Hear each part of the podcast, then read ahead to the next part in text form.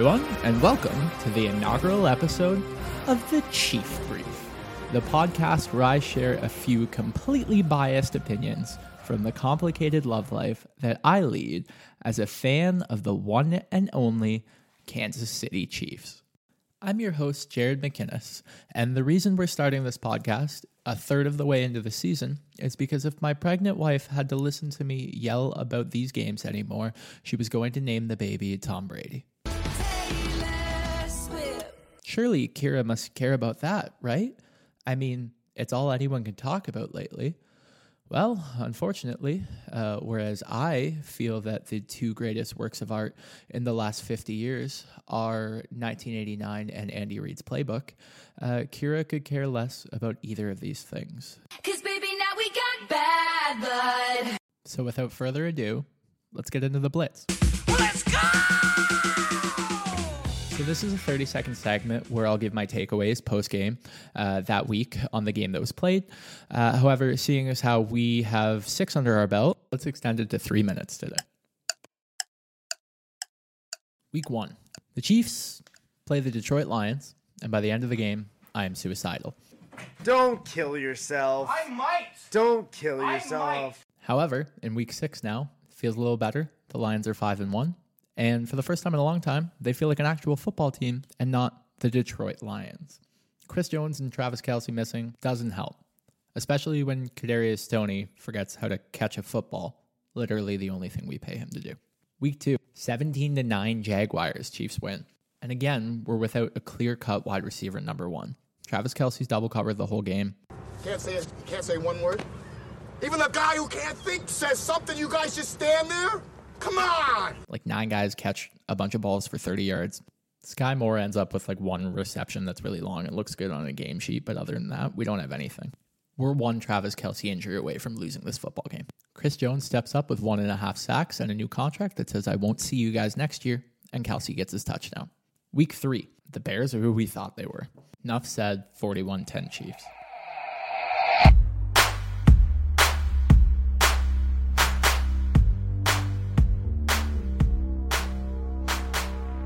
Week 4. Welcome to New York is one of the best first song mood setters in album history, second only to Who's Next, Baba O'Riley, or Teenage Wasteland if you want to keep it casual. And keeping it casual is what the Chiefs did in this game. And I think that's just the Jets' effect. You're very aware you're playing the New York Jets, you come out flat, and the offense showed that. Mahomes threw some very atypical interceptions for him to wide open defenders, and the offense led by Zach Wilson, looking like the winner of the game, got to date Aaron Rodgers' mom. A weak sauce call on Sauce Gardner pretty much sealed this one for the Chiefs. And even as a fan, I got to say, it was a pretty bad call. Week five, the Chiefs defense that's been good all year looks like the defense of old. They get nothing but turnovers, which I like, but are more luck dependent. Uh, they make zero stands. They don't really hold their field position well. Uh, the offense comes out flying. Uh, Travis Kelce gets hurt. You like that? You like that? And then all of a sudden, it falls flat until he comes back, scores a touchdown, and they look great again, showing that we have zero wide receivers. We have one option for the best quarterback in the league. Enough said. Which brings us to week six. Thank God for Harrison Butker. Thank God he wasn't doing high knees on the plane on the way to this game Broncos country, let's ride. Broncos country, let's ride. because he needed to use his legs for four field goals one 50 yarder, one 60 yarder, which is pretty typical for playing Denver, right? Until you remember this game was in Arrowhead. This was not in Mile High. And the offense was completely bailed out by the best kicker in the league, not named Justin Tucker, and probably the most underrated player on our team. I don't know how to put this, but I'm kind of a big deal. And so here we are in week seven, and I think the Chiefs are pretty much where you'd expect them to be. Tied in first place in the NFL with the aforementioned Detroit Lions, who look pretty formidable. Uh, two teams who would love to play us in a Super Bowl grudge match in the Eagles and 49ers. And of course, public enemy number one, Tyreek Hill and the Miami Dolphins.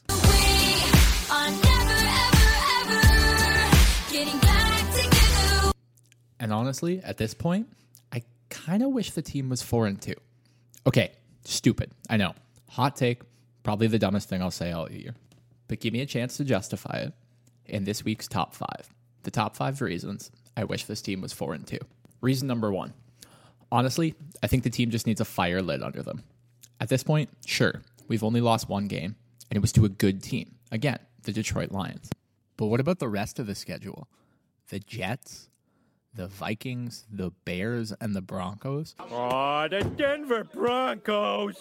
We've only won one of those games by more than single digits, and it's the Bears. You expect to win that game by 30 points. The Bears are who we thought they were.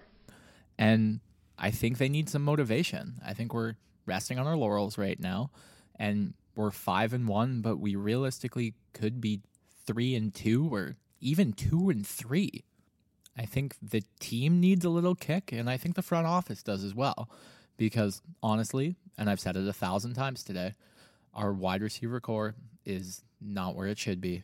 And without Travis Kelce, it's still a good football team, but they don't have that greatest show on earth feel anymore, which is why a lot of people fell in love with these Chiefs to begin with. Reason number two. Reason number two is my buddy Nick. He's a pretty diehard Broncos fan. And uh, because of that, he's the only guy in our work pool that took the Broncos this week because he had a feeling about them. You can't see my air quotes, but I'm sure you can hear them. Let me get this straight. You took all the money you made franchising your name and bet it against the Harlem Globetrotters? Uh, I thought the Generals were due. Uh, and honestly, I remember those days. I once had to send out a Christmas card of me and my dog in Tim Tebow jerseys because I had a feeling about Alex Smith. So I completely sympathize with the frustration and Stockholm syndrome of watching your team over and over again and loving them but hating them at the same time. Also important to note that this week in fantasy, Nick picked up Russell Wilson on a flyer because he had a feeling. I'm honestly concerned he might have had a stroke. Reason number three, pretty simple. The last two times the Kansas City Chiefs won the Super Bowl, we started the season four and two. The last two times we started a season five and one, we lost heartbreaking playoff matches to the Tennessee Titans and to Tom friggin' Brady. Do you have a kiss for Daddy? Reason four, little selfish here, but I would love Tyreek Hill to be in first place right now. I would love to listen to Tyreek trash talk Mahomes and trash talk how detrimental he was to his game and how better he is in Miami. And I'd love to stuff that in his face in Germany.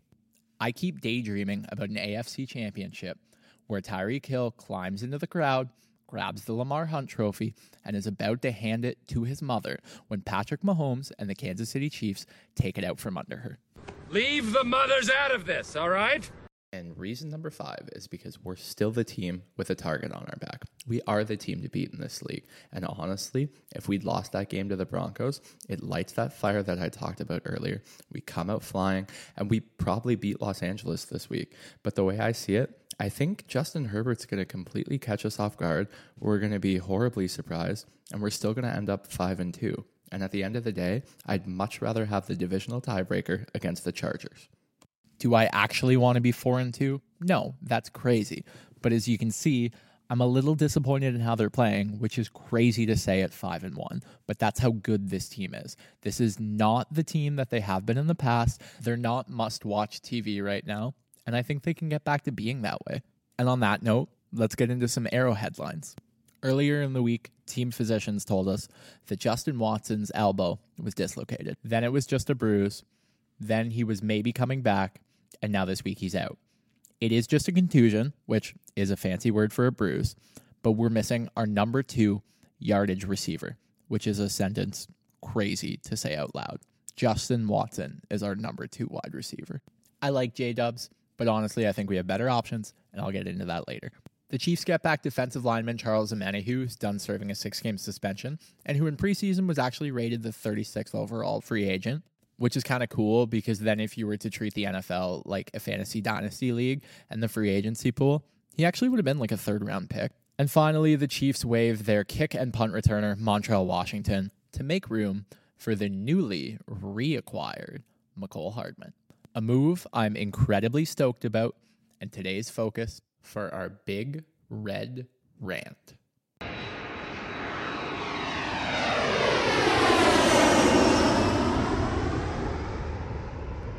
So let's talk jet.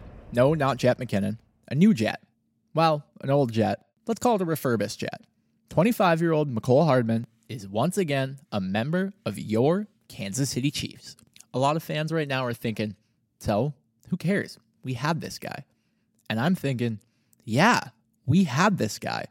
And I don't know why the hell we let him go. Last year in November, Mecole Hardman was shut down for the season with leg numbness.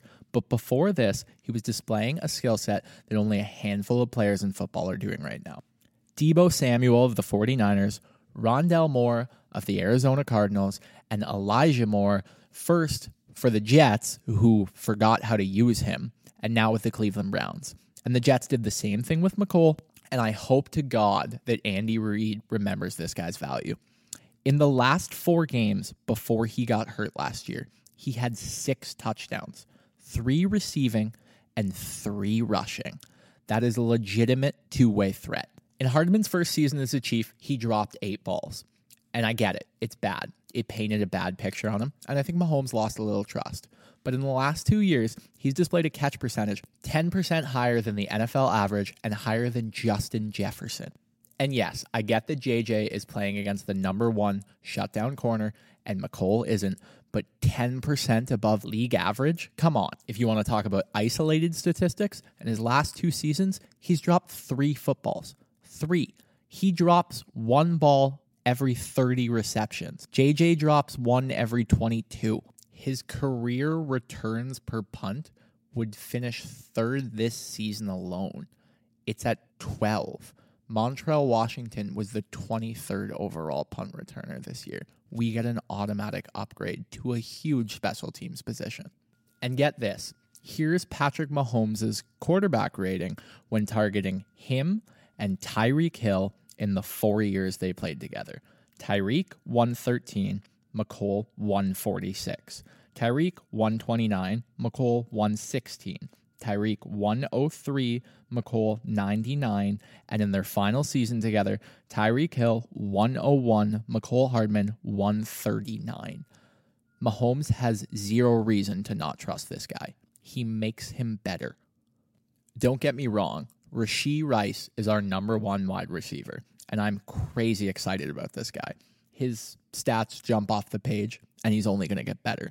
But Mecole, as our number two, not only creates a legitimate deep threat and takes the pressure off Kelce, but also imagine the red zone offense. Right now, Jet McKinnon comes out and stands in the backfield, and everyone on both sides of the field and in the stadium knows this is a passing play. But Mecole lines up on the outside and Pacheco's in the backfield. You have no idea how to play that. Are we going to run it right up the middle with Forrest Gump legs? Or are we going to have an end around to Mecole, who might be the fastest player on the field? That is the Chiefs offense that I have been missing. And that is the Chiefs offense that we all want to see again. I'm sorry, I don't know what just happened. A very unusual series of moves just made the ball go in. And so I'll end this podcast the way I plan on ending every podcast with Taylor Swift's favorite number and every Chiefs fan. It's time for the drive. Put 13 seconds on the clock. Ready? How to beat the Chargers. Offense. Get running backs involved in the game. Jet McKinnon. Use him this game. This is the time. Stay away from Khalil Mack. Stay away from Joey Bosa. Defense, stop the deep ball. Don't let Quentin Johnston become the new Keenan Allen. And that's it. My final prediction, however Chargers 28, Chiefs 21. Well, here's hoping I'm wrong. And here's hoping you're here for the apology next week. Everybody, have a good night. Hey, how about those Chiefs?